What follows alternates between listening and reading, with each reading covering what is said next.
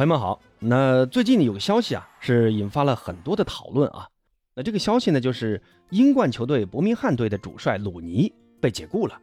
而鲁尼啊，仅仅是执教伯明翰三个月就被解雇了，那让人们对于鲁尼的这个执教能力啊，是引发了很大的质疑。那咱们回顾一下鲁尼的这个执教生涯啊，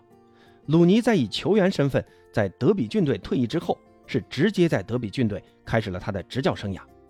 但是鲁尼仅仅执教德比郡队一个赛季之后，德比郡就被他带到英冠降级了。那随后呢，鲁尼离开了德比郡，辗转来到了美职联，选择执教华盛顿特区联队。在华盛顿仅仅执教一个赛季之后，华盛顿特区联队的成绩并没有显著提升，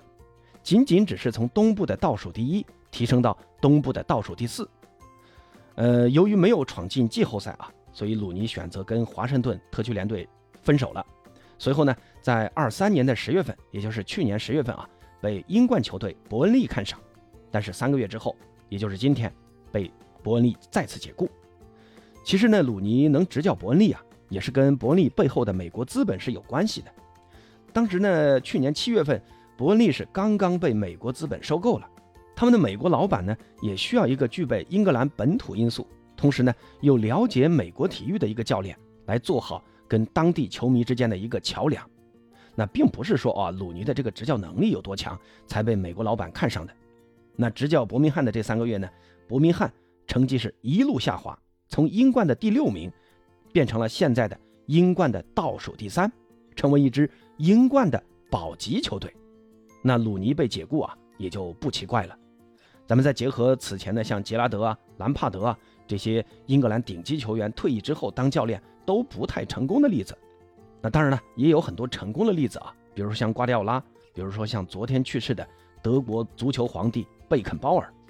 他们都是在获得巨大成功的球员生涯之后，在执教阶段也是获得了很大的成功。那这样啊，就引发了一个话题啊，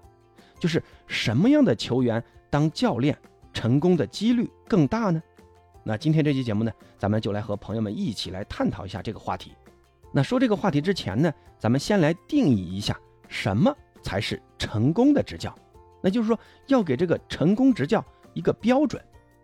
因为足球毕竟是一个唯结果论的一个项目啊，所以执教成功的唯一定义，我认为就是你的执教成绩，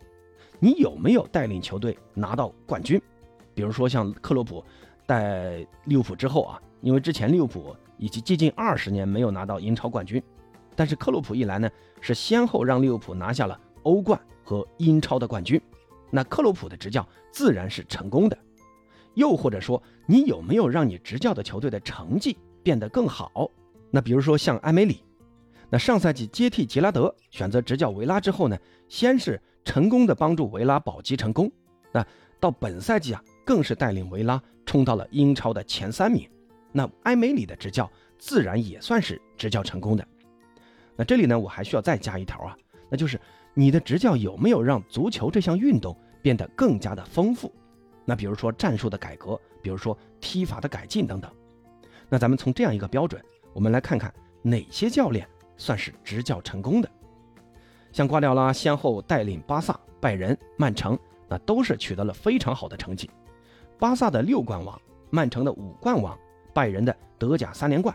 都是瓜迪奥拉带给所在俱乐部的一个荣耀，而且呢，瓜迪奥拉在足球战术上的创新啊，也是让人耳目一新。比如说在巴萨，把梅西一个右边锋改造成伪九号，那也让伪九号战术随后在欧洲足坛是大行其事。那比如在拜仁，当时瓜迪奥拉选择让拉姆这样一个边后卫内收去打边后腰的这么一个创新呢，也在如今继续流行着。而在曼城呢，他又创新出了。中卫前提打中后腰的一个三二四幺的踢法，可以说瓜迪奥拉的一个执教生涯是非常成功的。另外呢，皇马主帅安切洛蒂，他的这个执教肯定也是成功的，在五大联赛中他都率领球队夺得过各自联赛的冠军，堪称史上第一人啊。那再比如阿根廷主帅斯卡洛尼，斯卡洛尼率领阿根廷在卡塔尔世界杯上最终帮助阿根廷捧得了大力神杯。那这些教练啊。无疑是执教成功的。那咱们再回过头来看一看开头的这个话题啊，我们可以看到，目前世界足坛那些知名教练在球员生涯都是踢的什么位置。瓜迪奥拉呢，当初在巴萨的时候呢，踢的是一个中场后腰的位置。安切洛蒂呢，他的球员生涯是在米兰踢的也是中场的位置。斯卡洛尼的球员生涯呢，在效力拉科鲁尼亚的时候踢的也是中场的位置。可能举的这些例子还不够啊，那咱们再举些例子。咱们就按照欧洲五大联赛的豪门俱乐部的一些主帅来看啊，在英超中呢，切尔西的主帅波切蒂诺，他的球员生涯包括在像在西班牙人呢，包括在阿根廷国家队啊，他踢的是后卫。阿森纳的主帅阿尔特塔，他的球员生涯踢的是中场。而在法甲中呢，大巴黎的主帅恩里克当初效力巴萨的时候，大部分时间是担任右中场的位置。而在意甲中，国米主帅小因扎吉他是前锋出身。尤文主帅阿莱格里在球员时代是司职中场，在德甲中，拜仁的主帅图赫尔在球员时代是后卫出身，而勒沃库森的主帅哈维阿隆索，那也是目前的一个欧洲的呃教练中的后起之秀啊，他的球员时代踢的是中场。那我们发现这些知名教练中啊，中场出身的是占据了大多数。那八哥呢也从呃各个位置中啊。就这些位置分成四个位置啊，比如分别是门将、后卫、中场、前锋。那在我自己印象中啊，包括我查阅到的一些资料中啊，都有哪些各个位置的知名教练，而他们的执教成绩又如何？那接下来给大家罗列一下。咱们先来看一看门将出身的主教练，我能想到的就是，呃，前皇马和西班牙主帅洛佩特吉。这个洛佩特吉就是门将出身。那虽然他带领西班牙和带领皇马的时候成绩并不怎么样啊，另一个呢就是前国米门神曾加，还有一个执教成绩最好的就是意大利老门神佐夫。那这三位啊是我能想到的门将改行当教练还算是有点成绩的。但是说实话，除了佐夫带领意大利打进过两千年欧洲杯决赛，还算是有点成绩以外，其他的门将改行当教练。很少有能闯出名堂的。那说完门将，咱们再来看一看后卫啊。后卫中改行当教练的，我能想到的像贝肯鲍尔、像卡纳瓦罗。那这两位呢，是我立刻能想到的两位金球奖得主啊，改行当教练的。贝肯鲍尔曾执教德国队啊，拿下了九零年世界杯的冠军，同时呢，他也曾经带领拜仁获得过巨大的辉煌。但是卡纳瓦罗跟贝肯鲍尔的执教成绩。呃，显然是差得很远啊！除了在中超的广州恒大拿下过亚冠的冠军以外呢，卡纳瓦罗并没有什么让人记得住的成绩。但说实话啊，后卫球员出身的教练，他的带队呢，想要获得重大突破或者说成功的，在我印象中还是蛮少的。切尔西主帅波切蒂诺虽然是后卫出身啊，但你说波切蒂诺除了率领热刺有一次闯进过欧冠决赛以外，他真的有什么能拿得出手的成绩吗？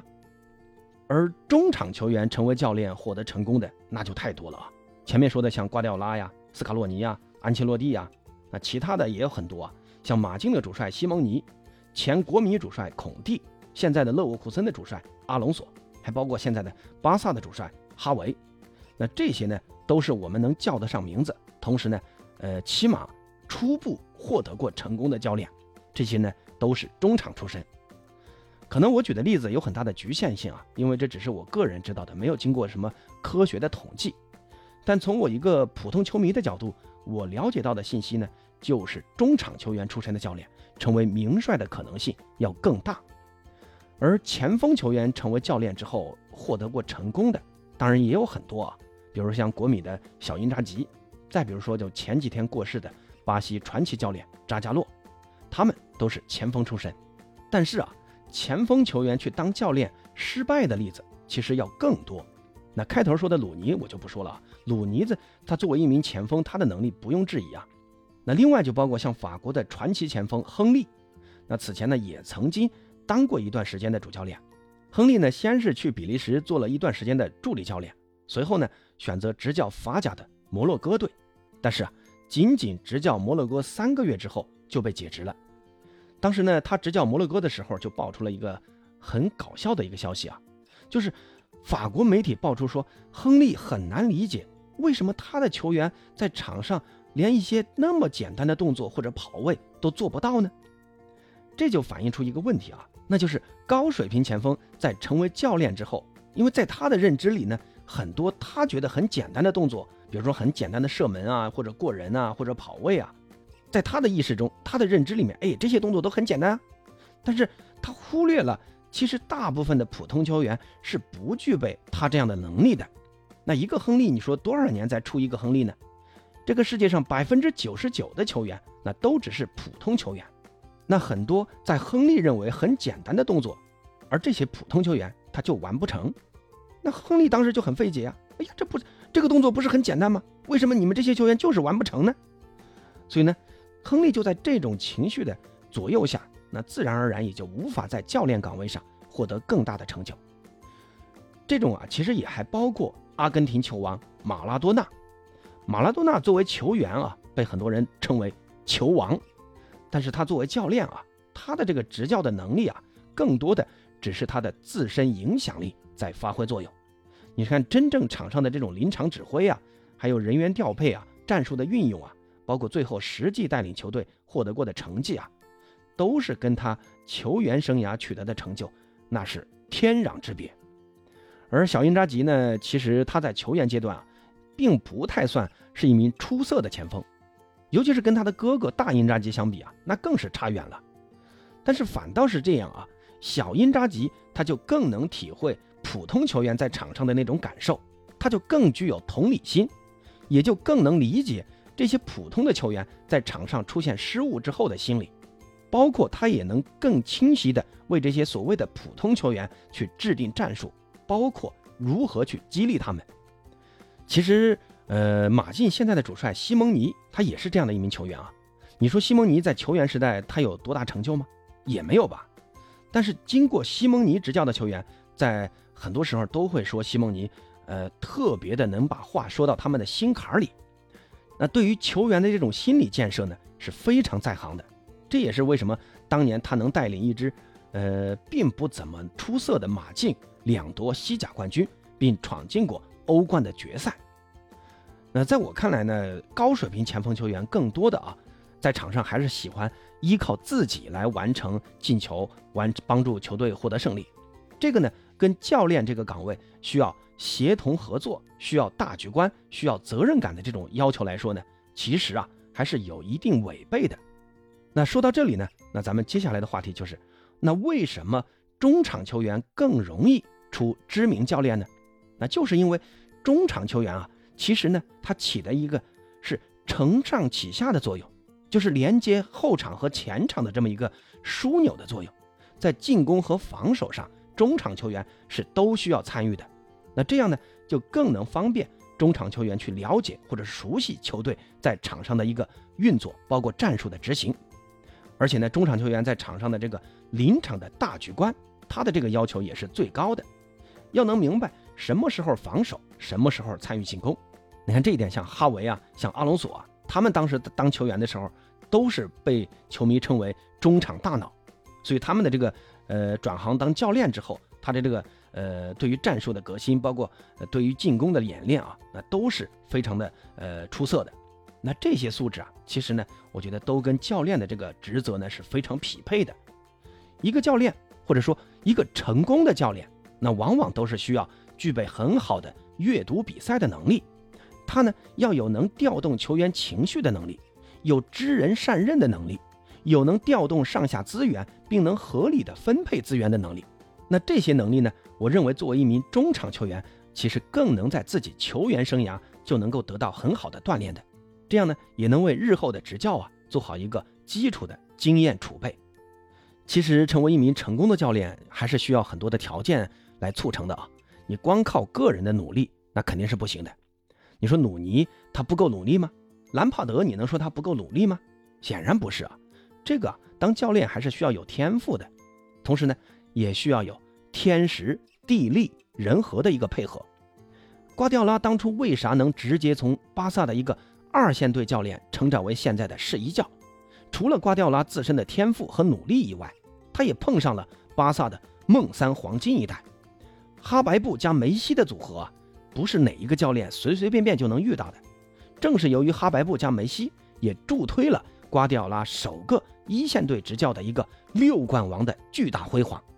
同时呢，拉波尔塔的赏识，包括巴萨在梦二积累的一些基础，再加上啊，当初他的对手皇马银河战舰二期更新换代之际的一个呃短暂的呃没落，给了瓜迪奥拉一个成功的基础。